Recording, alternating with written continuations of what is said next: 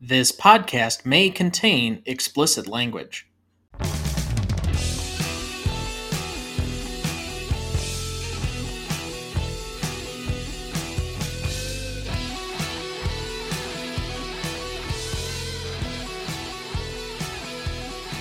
Welcome to the Greatest Movie of All Time podcast, the show that uses a unique grading style to redefine what the greatest movies are. I'm Tom Duncan.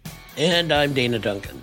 We also welcome our newest celebrity guest scorer, attorney Adam Vanderwerff.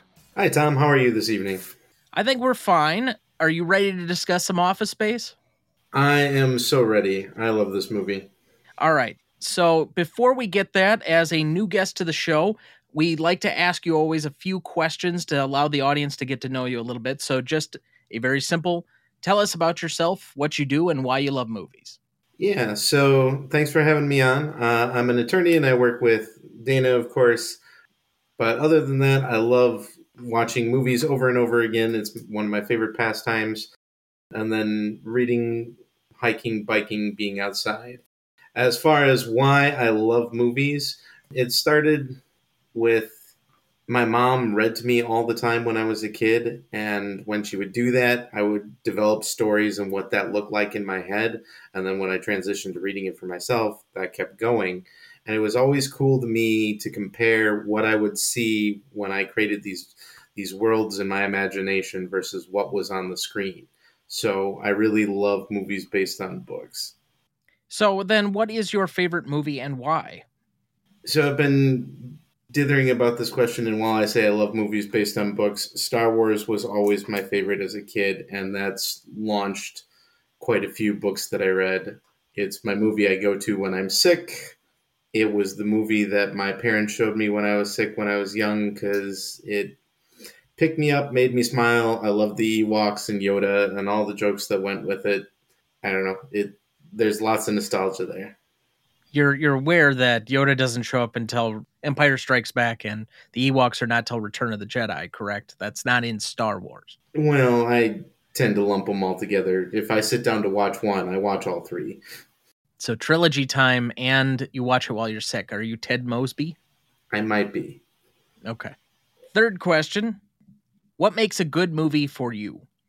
So I I have one or two criteria. One that gets me totally engaged in the world where I am able to just imagine the world around that supports the movie or, or in, engrosses me and, captures me in, in, what that world would be like, or one where life ends up following the movie or it, it, it captures life well. And that's one of the reasons why I love Office Space that we'll talk about in a bit.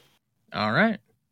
So that leads us into tonight. Without further ado, for our 201st episode, we discuss the workplace satire from 1999, Office Space, celebrating its 25th anniversary this week. Written and directed by Mike Judge, music by John Frizzell, starring Ron Livingston as Peter Gibbons, Jennifer Aniston as Joanna, Stephen Root as Milton Waddams, Gary Cole as Bill Lumbergh, John C. McGinley as Bob Slydell, David Herman as Michael Bolton, Ajay Naidu as Samir Nagheenanajar, Diedrich Bader as Lawrence, Michael McShane as Dr. Swanson, Richard Riehl as Tom Smykowski, Alexandra Wentworth as Anne, Greg Pitts as Drew, Paul Wilson as Bob Porter, and Todd Duffy as Brian. Recognition for this movie Office Space was released on February 19th, 1999. It was a box office disappointment, making 12.2 million on a 10 million dollar production budget. However, after repeated airings on Comedy Central, it sold well on home video and it has since become a cult film. The cultural impact has been felt as well, with several aspects of the filming having become internet memes. A scene in which the three main characters systematically destroy a dysfunctional printer has been widely parodied. Swingline introducing a red stapler to its product line after the Milton character used one painted in that color as well for the film. Four years after the film's release, Judge was working on the Idiocracy screenplay with Ethan Coen. During a break, the two went to an Austin Starbucks, and the baristas were doing impressions of Lumbergh. Coen asked Judge if they were only doing it because he was present. Whereupon the barista turned around and asked the two if they had ever seen the movie.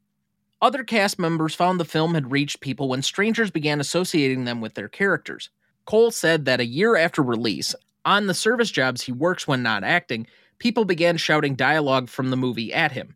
Aniston says that even today, when she is eating at a certain type of restaurant, people will ask if she likes their flair. Four years after the film's release, Judge recalled that one of his assistant directors on the film told him they had gone out to eat at a TGI Fridays and noticed that the wait staff were no longer wearing buttons on their uniforms.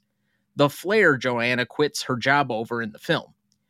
Asked why, the manager told him that after Office Space had come out, customers started making jokes about it, so the chain dropped the requirement from its dress code. So maybe I made the world a better place, he told Deadline Hollywood in 2014. Office Space currently holds an 81% among critics on Rotten Tomatoes, a 68 score on Metacritic, and a 3.7 out of 5 on Letterboxd. So, as we begin each week, Dad, what is your relationship to this film? I think this is the third time I've seen the film. I'm trying to remember when. Only the first three? time- Yeah, that's it.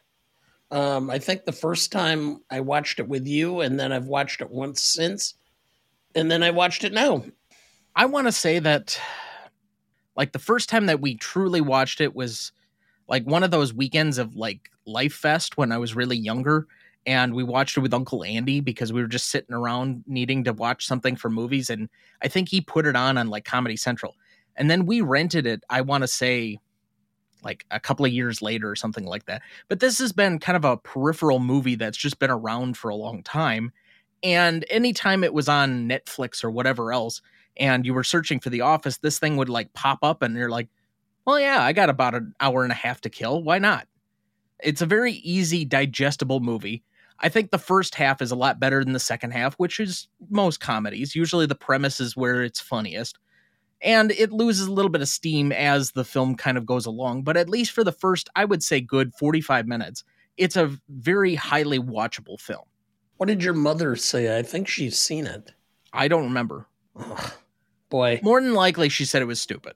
Well, if that's the case, then obviously it's good. I don't think we need her to determine whether the movie's good. Well, it's a stamp of approval. I understand, but we don't have the same corroboration like when we watch Dodgeball. Yeah. Adam, what's your relationship to it? Uh, I was in my freshman year of high school, right around when this movie started becoming popular on Comedy Central. And my friends and I were discussing what we wanted to do with our lives in the future. And I said I wanted to be an engineer. And they said, You really want to sit in a cubicle all day? Don't you know what hell that is? And I'm like, Yeah, I still think that's what I want to do. And they were like, Hold that thought. And we put this movie on. And it was supposed to be a life lesson, but we just ended up laughing the night away while watching this movie. And then anytime we had a nasty homework assignment, accusing the others of having a case of the Mondays.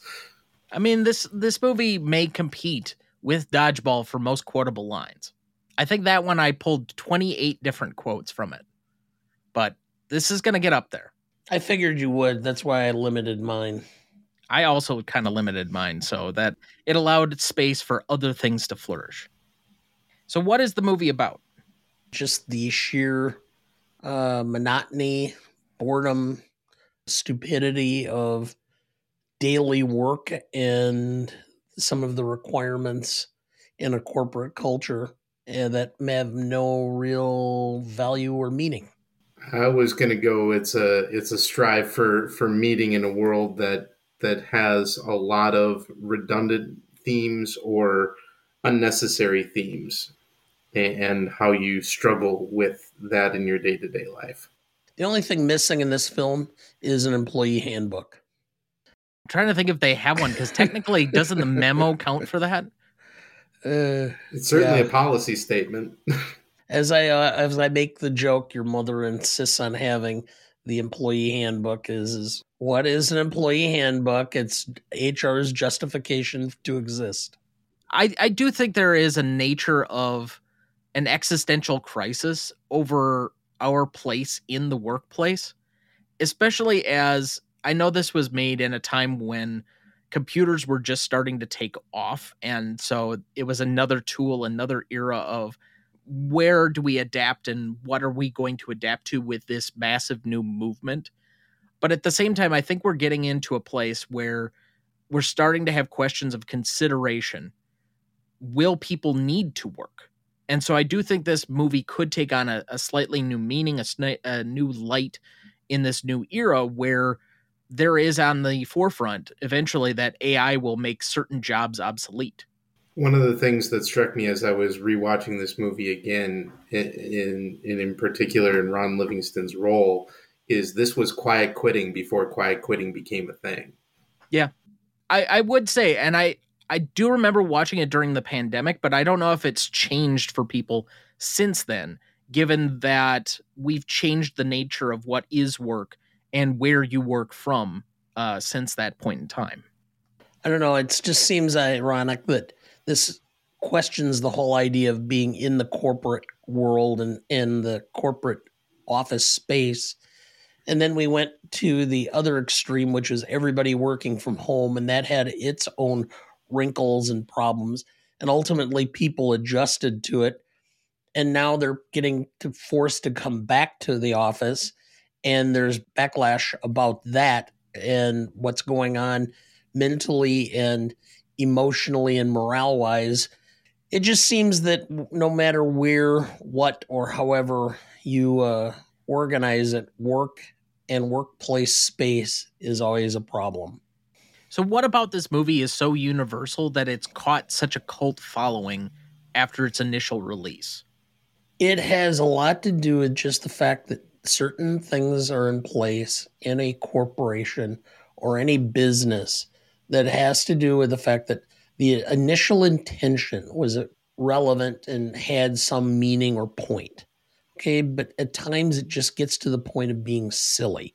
And you you know, you kind of look at it and you start talking about the cover pages on the TPC reports and use every company has that inane situation of what is or is not whether it be um, what constitutes athletic shoes. Before everyone has a freak out, it's TPS reports. I was a TPS, excuse me, my mistake. Yeah, you, you can't get that wrong with the fans, the super fans that will be listening to this. Okay.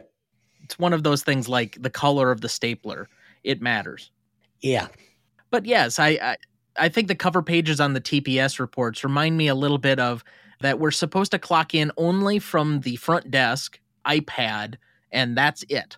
We can't log in from our phone anywhere else, unless you're off site, because then you don't have the option of logging in from the front desk. There's some element of this movie that resonates with with your life, no matter what. I remember my very first job at Target, and I made a minor mistake, and my team lead approached me. The team lead from the adjacent department approached me. The executive team lead over the whole area approached me. The assistant store manager approached me, and the store manager approached me. And all I can think of is that opening scene where Lumbergh comes by, then the next manager, then he gets the phone call. And I've seen that play out in real life, and it hits home for me every time I see it. Yeah, this happens. There's just so many redundancies that seem tedious that it becomes almost like PTSD for anybody watching the movie. Or, uh, you know, technology working until it doesn't. The fax machine being the prime example. PC load letter, what is that? It's an era that nobody's seen before on this technology that's supposed to make your life easier. And you don't understand it and you're just struggling with it. And here you are confronted with it second law firm I worked for, my wife at the time was managing a, a convenience store, so she had to be to work at 5 a.m. And so I would get up, and the kids weren't awake uh, yet, so I would work at the dining room table for a couple hours, and then get ready and get them ready, and go to the. Needless to say, we were supposed to have 140 billable hours a month. That was the requirement for the associates. And by the halfway through the month, I would have 140 billable hours because I worked on those early mornings and then I worked on Saturday mornings usually. And uh, the other associates all said, You gotta cut it out, or they're gonna expect us all to be doing this. So, of course, I would go home at lunch, walk home, and just stay there for two and a half hours because I had so many hours in, I was hiding. And so when I watch this movie, I think about that whole concept of, you know, you have to fit in and you can disappear and people aren't really paying that close of attention and whatever. And yeah. The one that has stuck with me is there's always somebody that's like the super chippy or chipper receptionist. Payable accounts receivable. Just a moment. You hear that in almost every flipping office. And when I worked at condo management, we had somebody that would like that was like that. And almost involuntarily would smile while talking to people. Like had this weird grin that she would do just so that she seemed extra chippy or chipper on phone calls. It was like the customer service rep taking over. And see, I have the exact opposite experience. There's always a Milton, the guy who knows exactly where the line in the policy is, who will always drive you nuts. I was told I can listen to my radio at an acceptable volume between the hours of 9 and 11, and I'm listening to my radio at an acceptable volume between the hours of 9 and 11. And it just always the little things that just fit within within the employee handbook that drive you absolutely batty. See, I am always that guy. Maybe not the proclivities of a Milton with the mealy mouth nature, but I, I've always been the guy who took the school handbook and figured out exactly what I could get away with, just skirting under the line and pushing every limitation they could have. It also helped eventually that uh, uh, a certain person was president of the school board, so there weren't too many things that were going to go on that uh, people weren't at least a little bit afraid of doing against me. But still, I know we used to have uh, dress code or dress policy in the county for the bar and I used to get mad and I would go to the judges every year and gripe because it said men had to wear a jacket and tie and uh, the women had no dress code. There was nothing that said anything at all about female attorneys. There was nothing that they had to wear a jacket, they had to wear a skirt, they had to wear, they could come in basically wearing jeans and a t shirt and it was acceptable. And so I kept complaining. So they said, well, no, no, it just says that all attorneys must it, it doesn't make any differentiation. I said no it doesn't. It says men shall. So i said i'm going to come in wearing a kilt. Now were you going to wear the kilt properly and not have undergarments? Well that's that's up to them to decide whether they want to check that or not but uh, i always used to tell Led Zeppelin that and he would roll his eyes and go no no no no and i'm like yeah well, I mean, if you didn't get through the metal detector and had a cavity search, it would be easier. True. I got called in on a warrant for a client of mine, and I said, I'm not dressed for court. You have to have a coat and a tie. I said, fine. So I went home and I picked out a uh, Looney Tunes tie and I wore that. And uh, the judge goes, Was that for my benefit? I said, Yes, Judge, it was. He kind of smirked a little and passed it off because for whatever reason, people expect me to be kind of a jackass. Not expect, know you to be. I'm just going to quietly sip my bourbon at this point. Yeah, bridge troll over here. So, Adam, what about the DDL policies uh, is most reflective in this movie? Do, do we have a banner out front that says anything that's good for the company? No, we don't. And there isn't a ton of things that I would say is reflective. Don't worry, Chris doesn't listen to this podcast. well, I'm being honest. I thought about that because I figured this question would come up. yeah, the the most I can think of is well, your boss does require you to work on Saturdays and Sundays. No, he doesn't. I just do it because that's what has to be done to get it done. He hasn't ever come to me and go, "You got to be here on Saturday." Now I have a brief due on Monday and I don't have it done. Better work on Saturday. But that's me being my own taskmaster, which I have done that in my own Bill Lumbergh voice to myself. Yeah, I'm going to need you to go ahead and come in and, and work on Saturday, but that's about it. Closest thing in this office that matches office space is the damn dress code, which drives me nuts. No, one of the other things that really matches is our breakdowns in technology constantly, including our fax machine. Yeah, I have referenced on more than one occasion that we should take it outside and beat it with a bat. Yeah. I think I've made that reference before myself. On just about any of our technologies, we do have a field immediately outside. To be fair, Chris did just make a point on Monday morning's meeting about the necessity of doing cover letters correctly. So maybe we need a memo. Okay, Dad, you ready to dig more into this movie? Sure, you have our plot summary for us? I do. In the suburban labyrinth of cubicles and copy machines, office space emerges as a wry and incisive commentary on the soul sucking ennui of corporate America. Director Mike Judge masterfully crafts a tale that delves into the mundane yet oddly compelling lives of software company employees who find themselves trapped in a cycle of monotony and middle management absurdity. At its core, Office Space is a comedic exploration of existential dread, centering on the disillusioned Peter Gibbons, played by the deadpan brilliance of Ron Livingston, who undergoes a profound existential crisis triggered by a botched hypnotherapy session.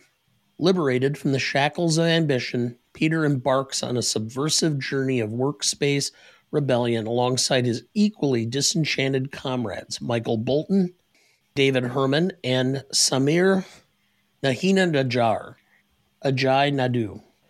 Judge navigates the murky waters of office politics with razor sharp wit, skewing corporate culture and its absurdities with the precision or with precision and hilarity. From the mind numbing TPS reports to the insidious machinations of upper management, every facet of office life becomes fair game for Judge's biting satire. Thank you. Did you know?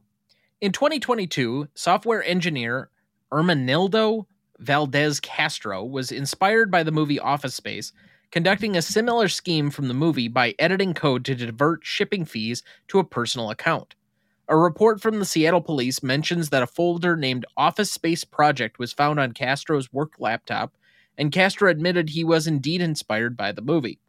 Castro stole over $300,000 from the company Zulily. Did you know? TPS report has come to connote pointless, mindless paperwork and an example of literary practices in the work environment that are meaningless exercises imposed upon employees by an inept and uncaring management. According to Judge, the abbreviation stood for Test Program Set in the movie. Did you know? Stephen Root says he realized the movie's impact when people started asking him to sign their staplers.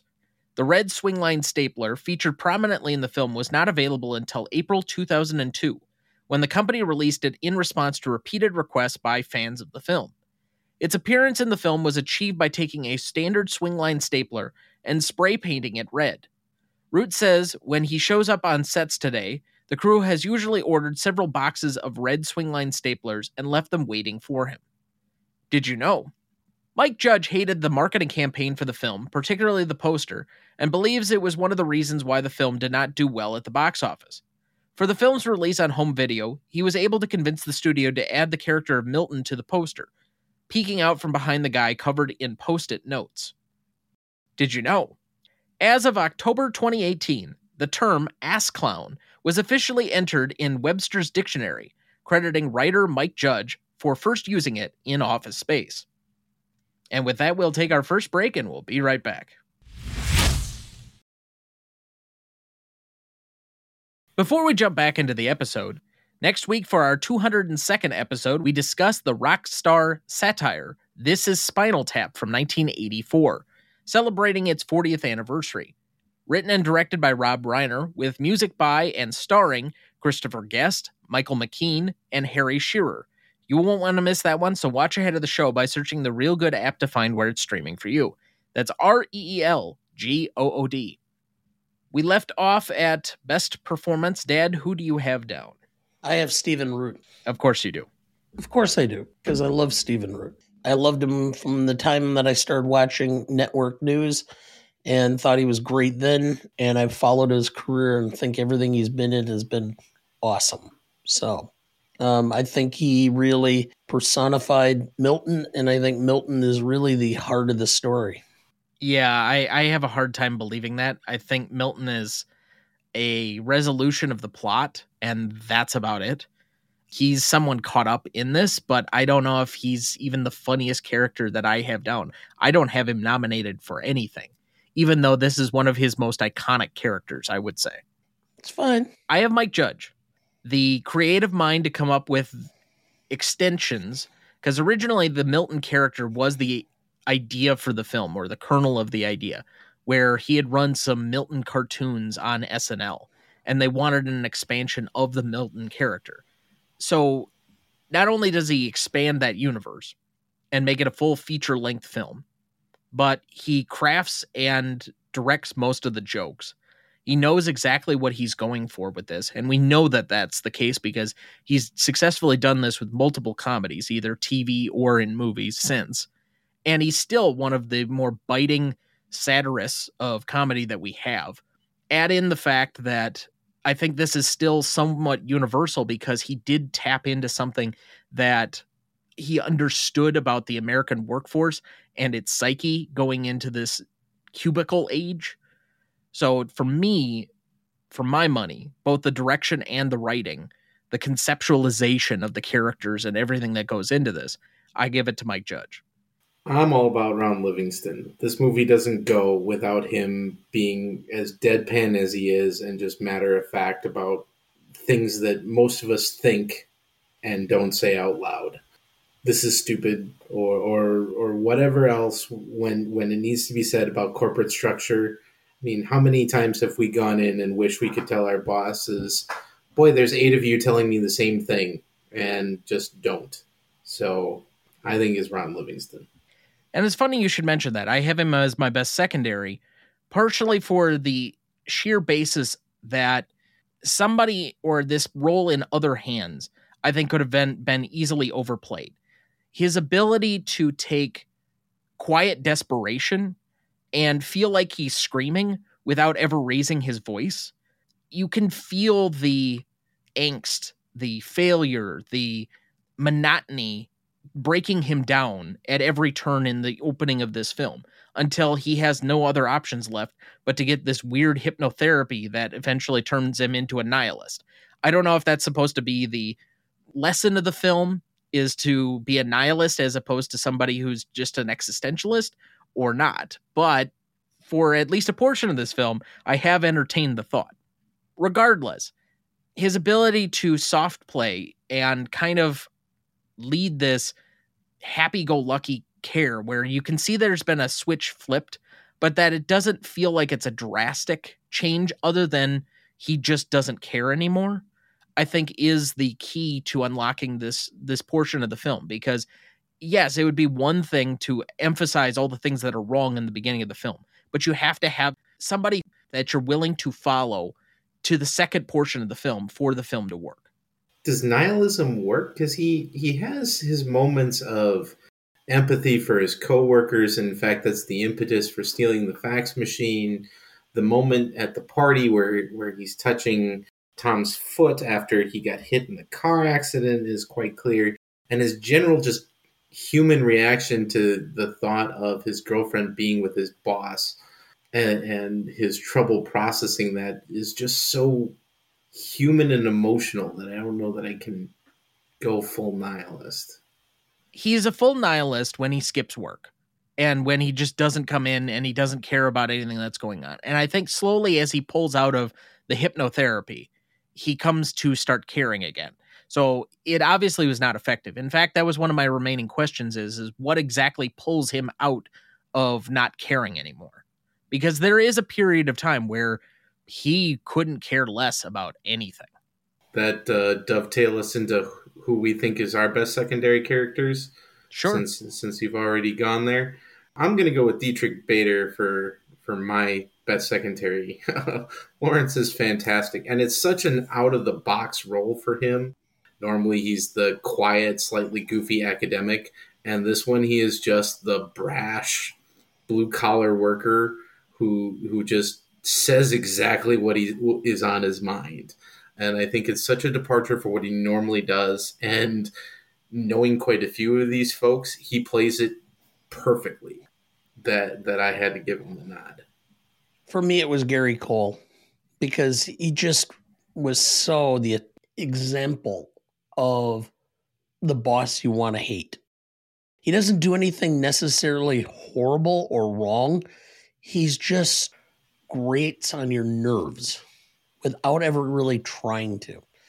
And he played it very subtly and on point. You know, the whole, well, um, I think uh, you're uh, going to have to work on Saturday.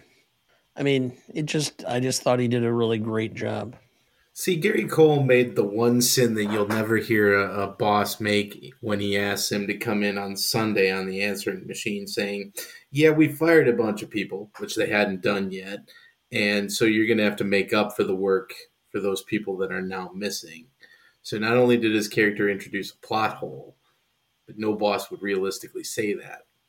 I don't know. I've actually had some bosses that have basically told me that uh, I needed to help make up for all of the slack that people leaving our front desk had left us with. Families don't count. I see. Um, I don't think it was me.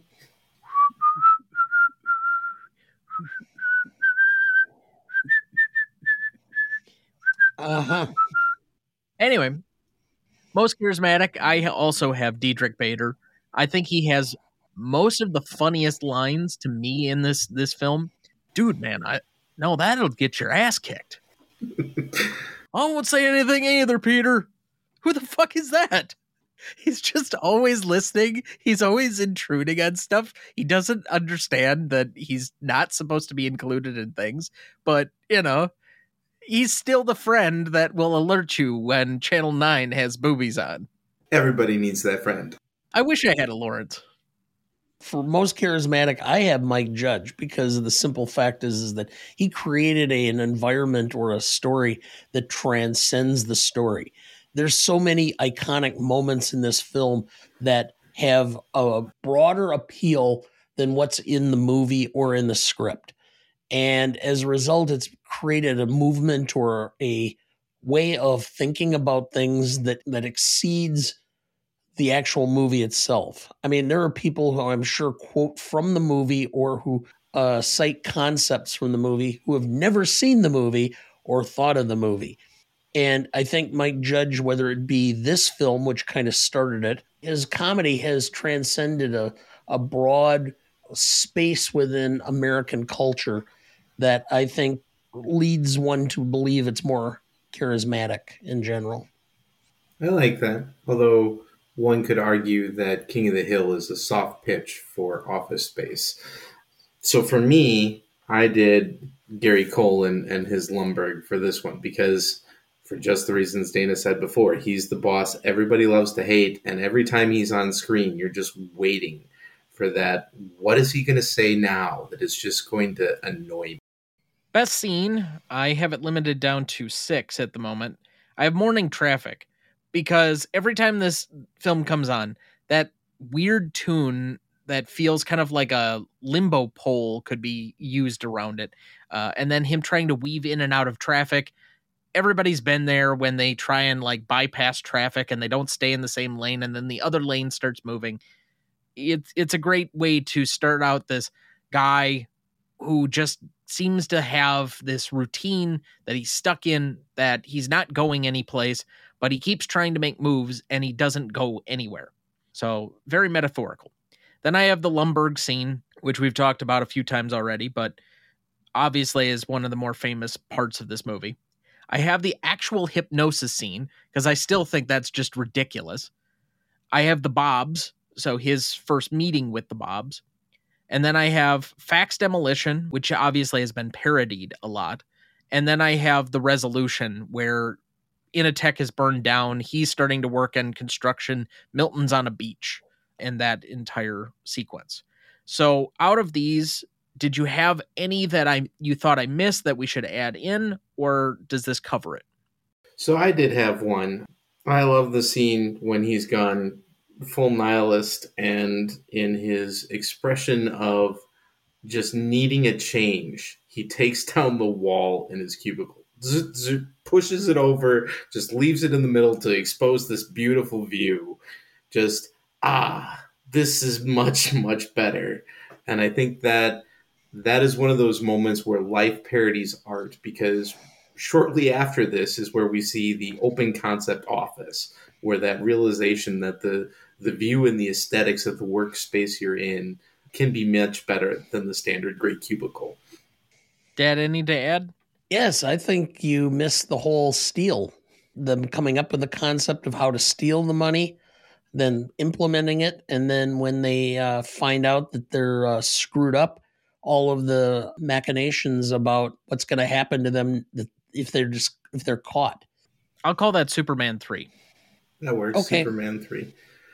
So, quick question, Tom: Does the the driving scene include the Michael Bolton microaggression of him jamming out to a rap song and then realizing there's a black guy next to him and having to turn it down and just feel that uncomfortableness? Are we including that in that scene or is it its own discrete moment?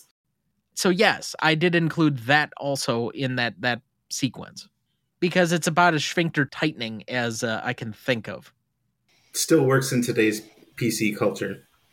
Correct. Oh yeah. All right. Out of these, what is the best scene? I ultimately went for the Lumbergh scene.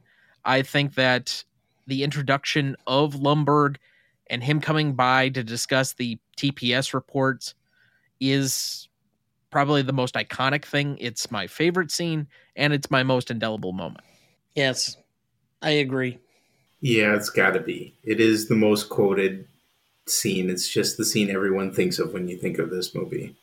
Hey, Peter, what's happening? Say, uh, we got to talk about your TPS reports. They're supposed to have a cover page. Did you get the memo? I mean, it's not just him in that sequence, but he is the most notable by far. Yeah. Definitely agree. So that's going to skip short a little bit on the favorite scenes and the most indelible moments. I guess we're at another break. We'll be right back. Before we jump back into the episode, and before we get to the Stanley rubric in a minute, if you're ever curious about our master greatest movies of all time list that has every graded movie we've ever discussed on the show, there's a link in the episode description of every episode of this show or you can go to RonnieDuncanStudios.com and find it as the top entry on the greatest movie of all time podcast show page. That has the grades we've done so far for all 186 movies we've graded, and we continue to add more each week. Make sure to check that out as we go and follow along. Dad, do we have anyone to remember this week? Yes. Bob Edwards, 76, American journalist on NPR, radio host, Morning Edition on NPR, Bob Edwards Show, Peabody Award winner in 1999. Mojo Nixon, 66, American musician. Debbie Gibson is pregnant with my two headed love child. Elvis is everywhere. And an actor in Super Mario Brothers and Great Balls of Fire. Michael Jaston, 88, English actor. Only Fools and Horses, Doctor Who, and the film Nicholas and Alexandra and Toby Keith, 62, American country singer, should have been a cowboy. How do you like me now? And Red Solo Cup among his singles. So I will say I am not a fan of country music in the slightest. It's probably the one area of music that I really don't understand or get behind. I think it's has a lot to do with the cultural aspect that goes into country music that I just don't understand especially being somewhat of a, for lack of a better term, privileged and elite middle class white guy in this country. And for also what it's worth, highly liberal. But this is one of the few country singers that I knew well of, that his music had translated. I knew several of his songs. I remember the first time listening to him with my Uncle John on our deer hunting trip one year and being introduced to him for the first time. And some of his stuff I did enjoy, even if I didn't necessarily agree with a lot of his personal opinions. But it's one that I think, whether you were a country music fan or not, you felt a little bit of the loss of somebody who could take something like a red solo cup and make it a, super smash hit. The Army recruiting will never be the same without Toby Keith. Well, they still have Tom Cruise, so you know there is that. That's the Navy, son. Doesn't have to be the Navy. Tom Cruise recruits for the Mission Impossible Force or Impossible Mission Force. He recruits for Navy pilots. I think you could also say he recruits for the Air Force, or as my brother in law would put it, the Chair Force.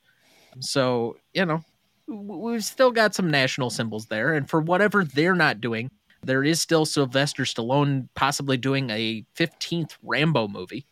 Tom Cruise does also recruit for his church. And so we remember these here fondly for their contributions to the arts with a moment of silence in their honor.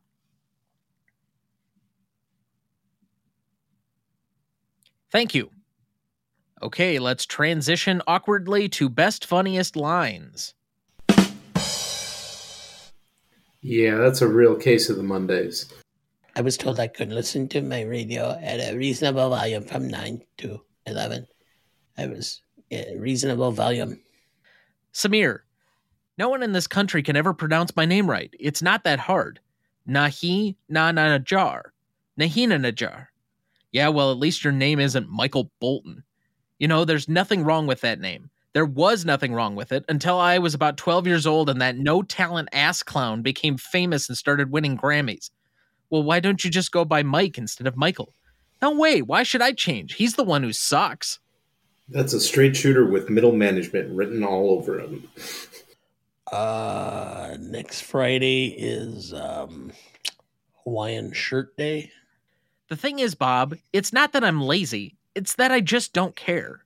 It has been my experience that the cake to person ratio has been often out of whack, and I would like a piece of cake. And I'm worried that if I pass this, that I won't get a piece of cake. I asked for a Mai Tai and they brought me a pina colada.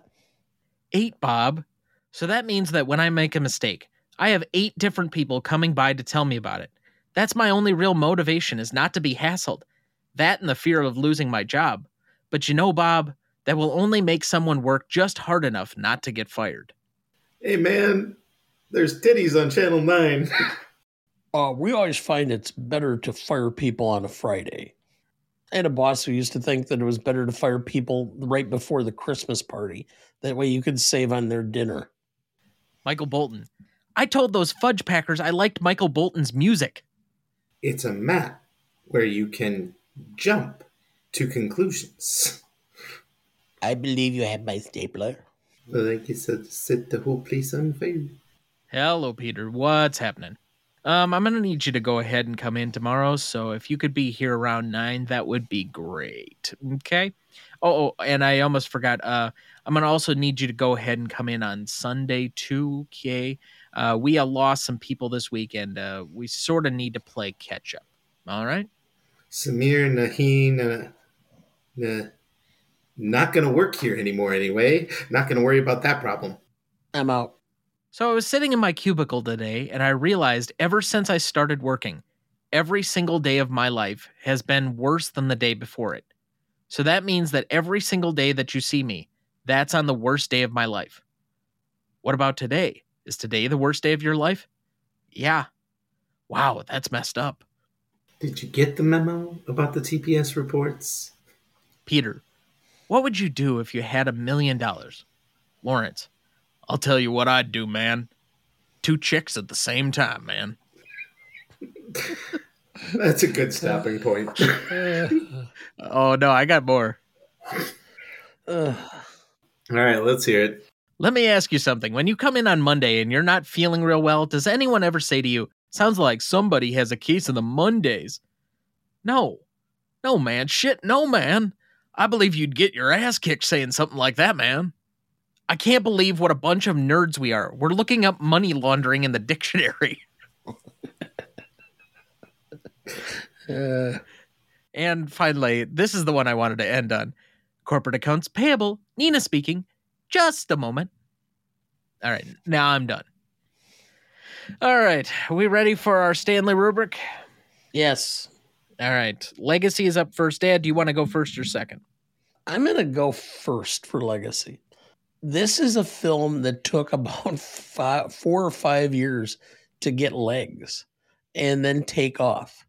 I think the industry came to respect it. It became much more popular. It led to several more Mike Judge films. It kind of expanded his base. So I went with a four for the industry. And the public really got into this film and it became a cult classic where people were buying it on DVD or uh, for their their personal collection. So I went with a four for the public for an eight overall. It's going to be much different for me with impact and significance, though. So my scores aren't terribly far off from yours. I would say that the industry, though, probably doesn't have the same reverence for this, and that's why it's a cult classic even though I don't think that the critic reviews are necessarily bad on the movie, I don't think that they agree at the humor level and maybe don't revere this in the same way that uh, I think the majority of the cult following does. They don't hold this as being one of the smart comedies necessarily as much as we probably revere this for all of the lines and the memes and all the other popular cultural stuff that has translated. So while I agree with your four for the audience, I had a three for the industry. So I have a seven. So I was doing some research on this and I was surprised to learn at the time that Roger Ebert gave it three out of four stars. So because of that and, and for the reasons that, that were stated, I actually am back at the eight because I think he's a fairly good barometer, or Mr. Ebert is a fairly good barometer for what the industry was thinking, and he thought pretty highly of it at the time. Now, I should mention that impact and significance are the initial five years, so that would probably apply more there as opposed to the outward legacy, which is five years later. So that would be from about uh, 2004 on, is more having to do with legacy, and impact and significance would be about 99 to 2004. So I don't know if that changes it for you. No, it, it really doesn't, because, okay, most people don't really look at what Ebert does at the time or, or, aren't necessarily aware of it. I just used him as a barometer for what they what they thought of it. But I'm more on the low side for impact because it did take forever to gain legs. All right, so that's a 7.67 between the three of us as the average. Impact and significance I don't think that the industry thought very highly of this. It barely made back, if at all, its budget. It took a while for the home video sales to catch up. It was only through repeated viewings on one particular cable channel that this kind of caught on and caught fire. It, however, was in the era where DVD sales and such could really make a movie. In the streaming era, I don't know if we have quite the same similarities or have a similar structure where there's anything that can catch fire like that after its initial run. That it's just a film that nobody paid attention to when it originally came out. And for example, it just hits Netflix and all of a sudden becomes wildfire. We've had a few kind of examples like that, but there were a lot more back in this time that had this, especially with comedies. I think that was often a thing that would happen. By comparison, I do think that the audience started to catch on within that five year period enough for me to give it a little bit of a bump. But I had only a 1.5 for the industry, and I have about a 3.5 for the audience at large because I do think there was a development growing probably from about year three to year five that makes it enough for me to give a little bit more credence to the audience portion of impact here especially given that by 2002, Swingline had to already start making the red Swingline stapler in response to the calls or the demand for them. So I do think it, it did catch on quickly enough to be within this five year period. I have a five overall.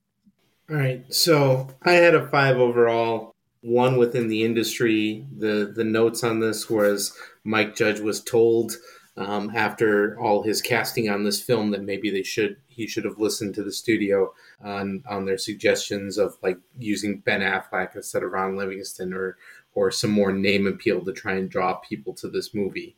Um, so I think that that really echoes Tom's point about how this was viewed within the industry.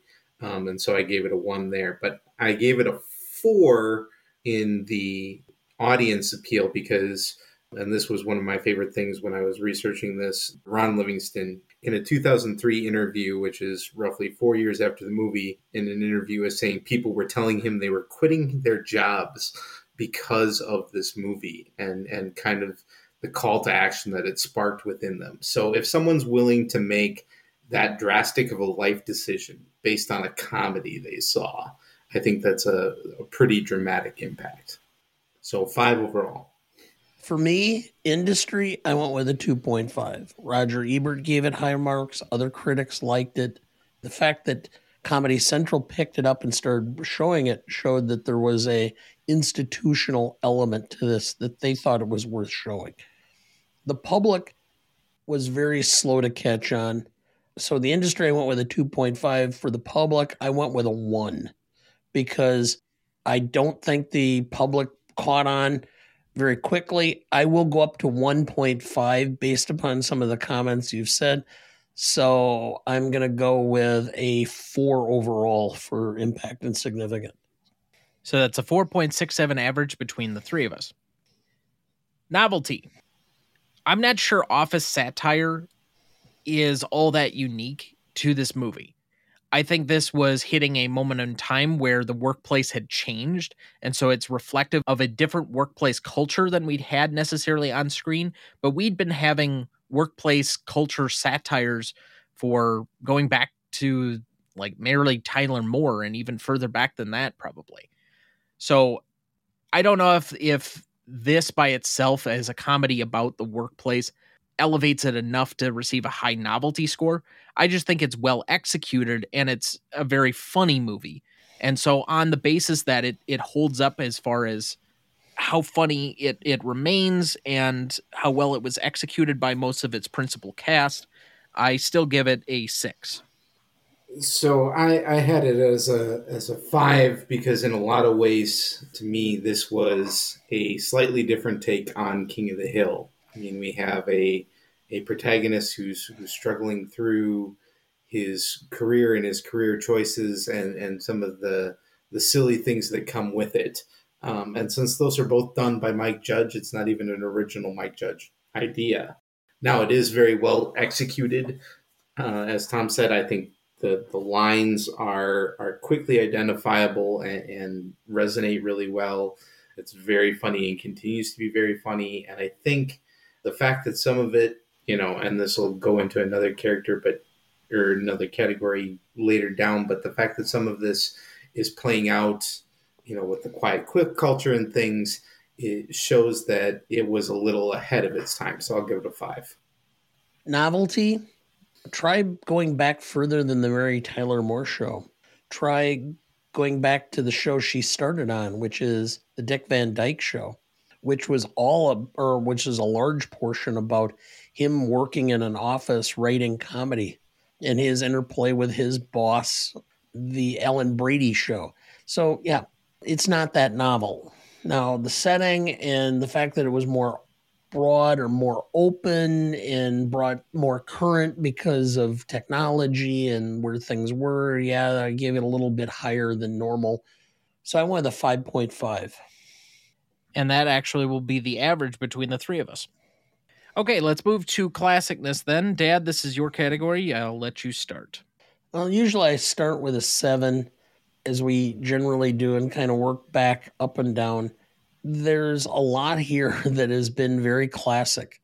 You know, a lot of the same concepts and what's going on in workplace. It's no different now than it was. Now, I had a, you know, so as much as that would bring it up maybe to an eight and a half, uh, maybe even a nine at times. There's a lot here that's dated because of the way the computer technology is and the machines and how things are run within the corporate culture. So I went backward. I gave it a 7.5 overall. So I had it a little higher. I had it as an, at an 8. I think one of the the defining features for this is it as a comedy none of the jokes were overly dated. Maybe some of the the execution of the jokes, you know, using a floppy disk to to insert the virus is a little dated, but everyone can imagine the the judge that's or the the boss that's asking them to come in on a Saturday the blue collar guy who's asking, who's who's saying, you know, case of the Monday is going to get your ass kicked. They hold up well. I think the movie aged well because, like I said, a lot of what Ron Livingston is complaining about is is very much what we're seeing in quiet quit culture. People aren't doing the extra anymore for these companies because they're just not seeing the benefit to doing it. So they're trying to find ways around it. In fact, I know of friends who use Lawrence's just avoid the boss on Friday strategy to avoid getting asked to come in on Saturday. And because of that, I rated just a little bit higher. So I'm going to be a high man on all three of us. I think that this movie is still very funny because there's a lot universally in this that still holds up. And as such, because this is a comedy, I give it a little bit extra bump than I otherwise might have. Additionally, I don't know. I'm usually somebody who's pretty bothered by outdated technology when I see it, but there's nothing really in this movie for whatever reason that seems to bother me. Most of the tech, even though they're working in a tech firm, is kind of periphery. Yes, he's playing Tetris on an old computer at one point in the film, but it doesn't really feel all that different than anything else that you'd find still in a lot of office culture. I also think the cubicles are still such a commonplace yet to the American workforce, particularly given that I recently was in a job uh, less than a year ago that had that type of thing. There's something that appeals to me about the way that this movie looks that holds up in a way that I don't know if other movies of the time would necessarily hold up. So, because they don't make a lot of dated references necessarily, and because there are a lot of things in this movie that are still relevant, I do have this a little bit higher than I otherwise would for the seven because I start to think that there's an aspect of timelessness already that's in this comedy because it transcends the notion of what the worst workplace was in 1999. So I had an 8.5, and that puts the average at an 8 for the category overall. Rewatchability. Uh, since this is Adam's first time on, I usually let our guest lead this off since this is a favorite of yours. All right. Well, I'm going to propose a, a new test. I know you guys have a couple that other guests have, have floated on here, but here's mine. If I saw Office Space in the $5 movie bin, I'm buying it. It's worth the five bucks to have in my collection and watch over and over again just when the mood strikes me. And I don't know that I could say that about every movie. And because of that, and when I think about the movies that, that tickle my fancy or, or otherwise you know spark me to to watch them again. The ones in the five dollar movie bin are generally the ones that that I'll watch over and over. So I give it an eight and a half.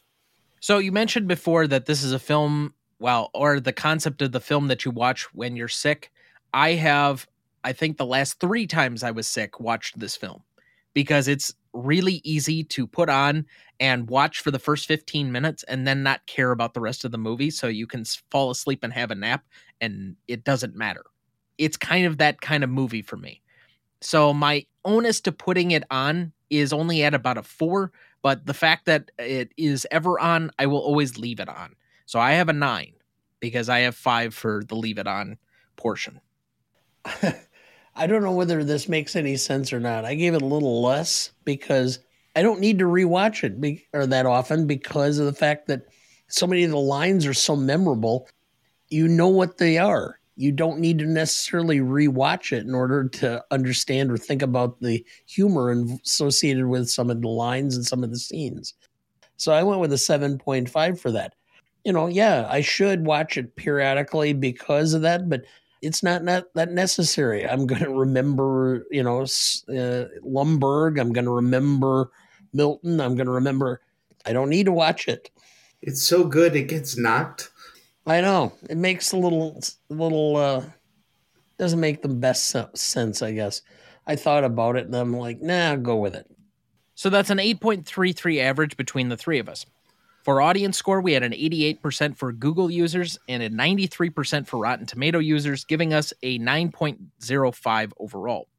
So to recap the categories, we had a 7.67 for legacy, a 4.67 for impact and significance, a 5.5 for novelty, an 8 for classicness, an 8.33 for rewatchability, a 9.05 for audience score, giving us a final total of 43.22 and currently placing it on our list between Superman the movie and the Caine Mutiny. Uh, okay, I didn't make the numbers. I know. Interesting. Our list is rather eclectic. I can see that. The the Caine Mutiny is not one you hear often. Oh, it's one of my favorite films. But I'm old. Does not surprise me at all. That he's old or that it's one of his favorite movies. Yes. Ah, yes. As always, if you have any commentary on how we did our scoring or just generally disagree with us, you can write us at greatestalltimemoviepodcast at gmail.com or find us on any of our socials at gmoat podcast. Let's move to remaining questions. What snaps Peter out of his hypnosis? You don't need to snap out of hypnosis. Hypnosis wears off at, over time. I think you see the clear demarcation over the car accident. That's kind of the point where he starts feeling again. I was going to say about the point when he's at the party and the Lumbergh thing comes up. I think that's that's truly what does him in by the end of it. I don't think it's the first straw, but I do think it's the last straw. It was either that or uh, the scene where he asked Lawrence to come over, and Lawrence says, "No, man, I don't want you fucking up my life either." All right, so this is the entire thing that ruins the ending for me because I just happen to be somebody who thinks too much about this stuff. So, in the end, Livingston draws out all of the money and writes a check for the exact amount of the bank account and slips it under Lumbergh's door. But supposedly Milton finds it, cashes the check, which is made out to Initech or to Bill Lumbergh, and is now on a beach in Mexico. How does he cash a check that's made out to somebody else? Let's put it this way. Have you ever, on happenstance, signed some, you know, like Donald Duck on the back of a check that's made out to you? It cashes. The bank very seldom ever checks. Nobody pays any attention. And usually, what ends up happening in order to catch it is somebody in accounting or whatever finds the check and realizes that you know it's been cashed or erroneously cashed. Who's going to call him on it? If he just signs his signs uh the company name on it and cashes the checks. So, on that note, it is the fact that it's made out to Initech that is the fact that, to me, allows him to cash it. There's an accounts payable department that's two desks over from him. You're telling me they don't have a stamp that says Initech payable to address that you can just stamp on the back of the check? That's where my money is. Put the stamp on, now I have the money. It's endorsed. All right, fair enough. Any remaining questions for either of you? Do you think the the Bobs ever caught on that the amount of middle management was actually the problem? It wasn't the the lack of buy-in in the company. So his his big gripe was that he had eight bosses that came and talked to him about the TPS reports, and their response to him was to make him middle management and further perpetuate the problem.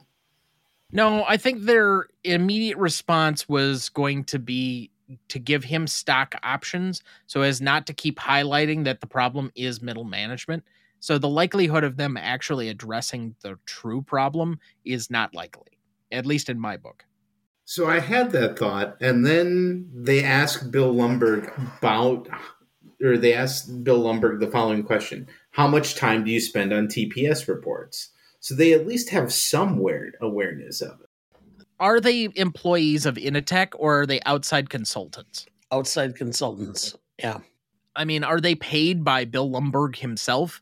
So at that point, how much of their reports is actually going to be carried out? Or are they just glorified people to come in and address, you know, who is fireable and then give that a report and then they move on? If they're there to actually be able to make some real changes, then maybe. But I don't see where they're doing anything other than trying to move a little bit of uh, deck furniture around on the Titanic. No, they give they give senior management cover on uh, how to eliminate jobs and cut costs without them having to make the tough decisions. That's what their that's what their purpose is. Which is why you use outside people because they don't have to respond to anybody. If somebody gets fired, you know, on Friday, they're gone. They don't have to live with the ramifications. So, and Dana, this one's kind of a question for you since you're you're a business owner. It struck me as I was watching the the movie that there was a ton of people who actually had no place in the in in the actual production of whatever they were doing. Pam in accounts receivable, her whole job was to answer the phone, go Pamela in accounts receiving, just a moment, and then transfer them to somewhere. Her job could have been done by a switchboard. And Milton, he didn't really have a job anymore because he was laid off in 2009 and they just kept paying him. And then you look at Tom Stadinsky's, or, or however you say his name's character, and his job was really done by the secretary who took the, the questions from the customers and the engineers who needed the specs. So, how hard is it really to root out people who aren't adding something when it's so prevalent in this movie? Well, for the first five years of the of my office, we had an automated switchboard at the front desk. We didn't have a receptionist. And I had outside consultant come in and say, no, you need to have a personal touch. You need to get rid of that and have people. So for the next uh, seven years, I've spent continuously trying to find people who could handle that job and would stay more than six weeks. Well, I'll also say that there were certain employees during the course of things where I made very impassioned arguments that either they were not doing their job, they had no interest in doing their job, they were hurting other people in the course of doing their job, or just simply were a net negative and yet would stay for probably a year longer at least than they probably should have. Right. And my other thought that I had on this movie was why are Samir and Michael surprised that they're on the canned list? They're in a terrible spot in the office, right next to the non functioning fax machine that's loud as all get out. They're sharing a two foot cubicle. So they have the worst office space possible as compared to, you know, Ron Livingston's character who has a full cubicle to himself right next to the door.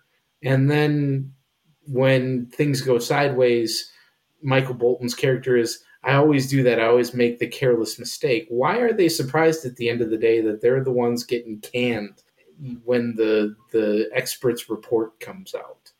Because you never think that you're the expendable one until it does happen to you. You always think you're the hero of your own story and the hero doesn't get fired. It's the Dunning Kruger effect, which is only 10% of people realize that they are competent in what they're doing or incompetent or that have some real clue as to the functioning of their job.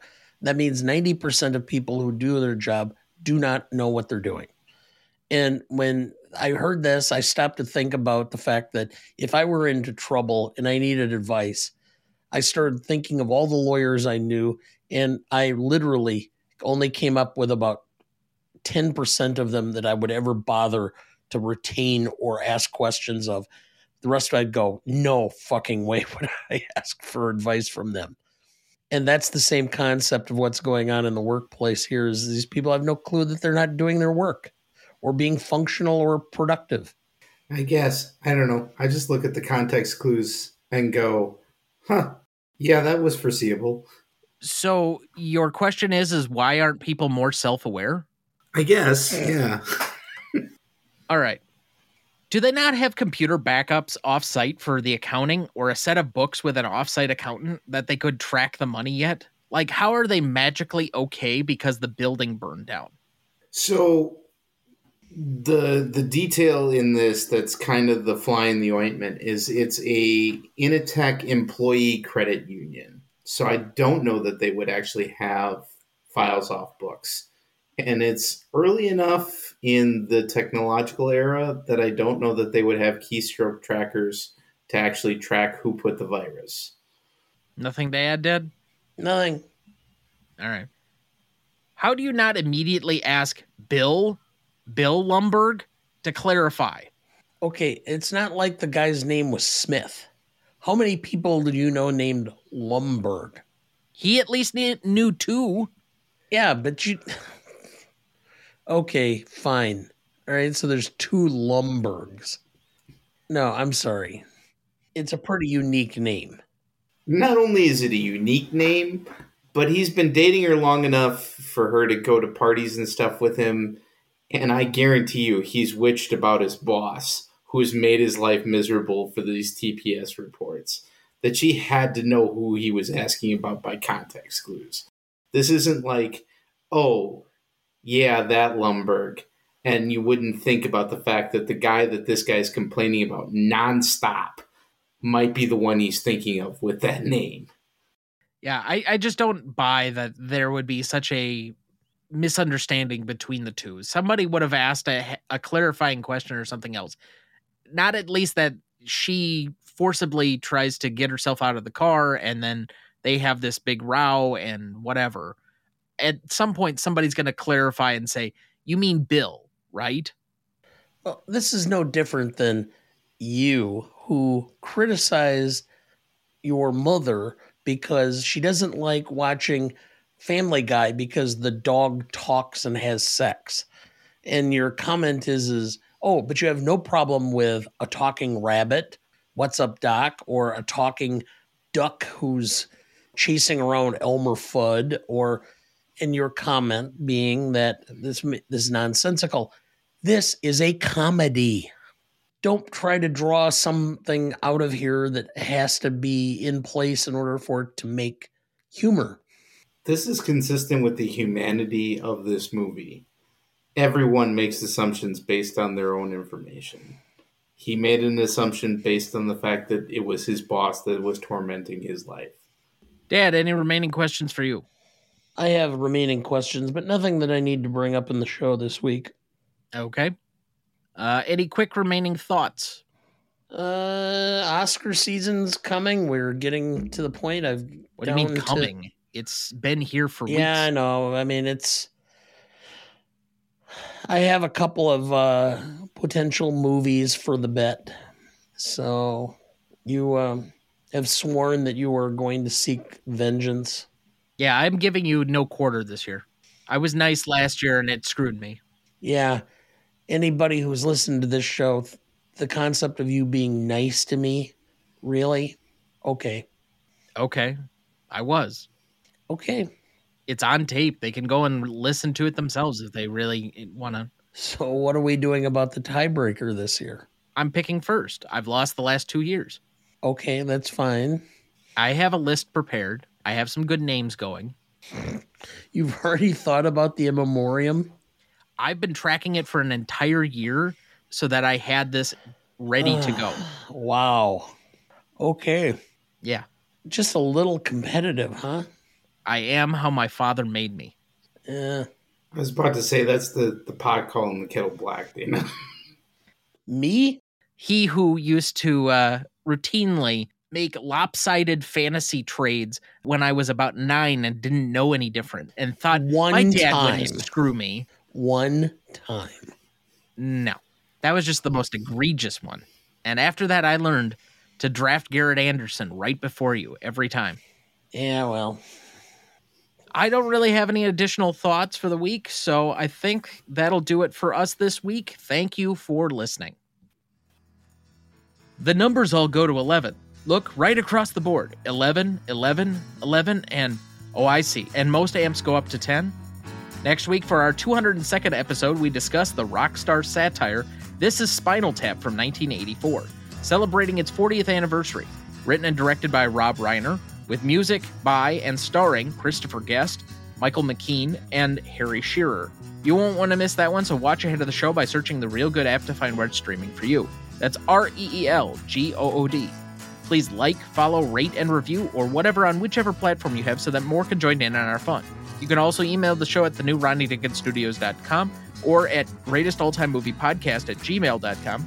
Find us on our YouTube, Instagram, X, Letterboxd, or TikTok at the handle at Gmoat Podcast. The Greatest Movie of All Time is a production of Ronnie Duncan Studios. Our show is mixed, edited, and written by Thomas Duncan. Our music is thanks to Purple Planet Music. Our technical provider and distributor is Captivate FM.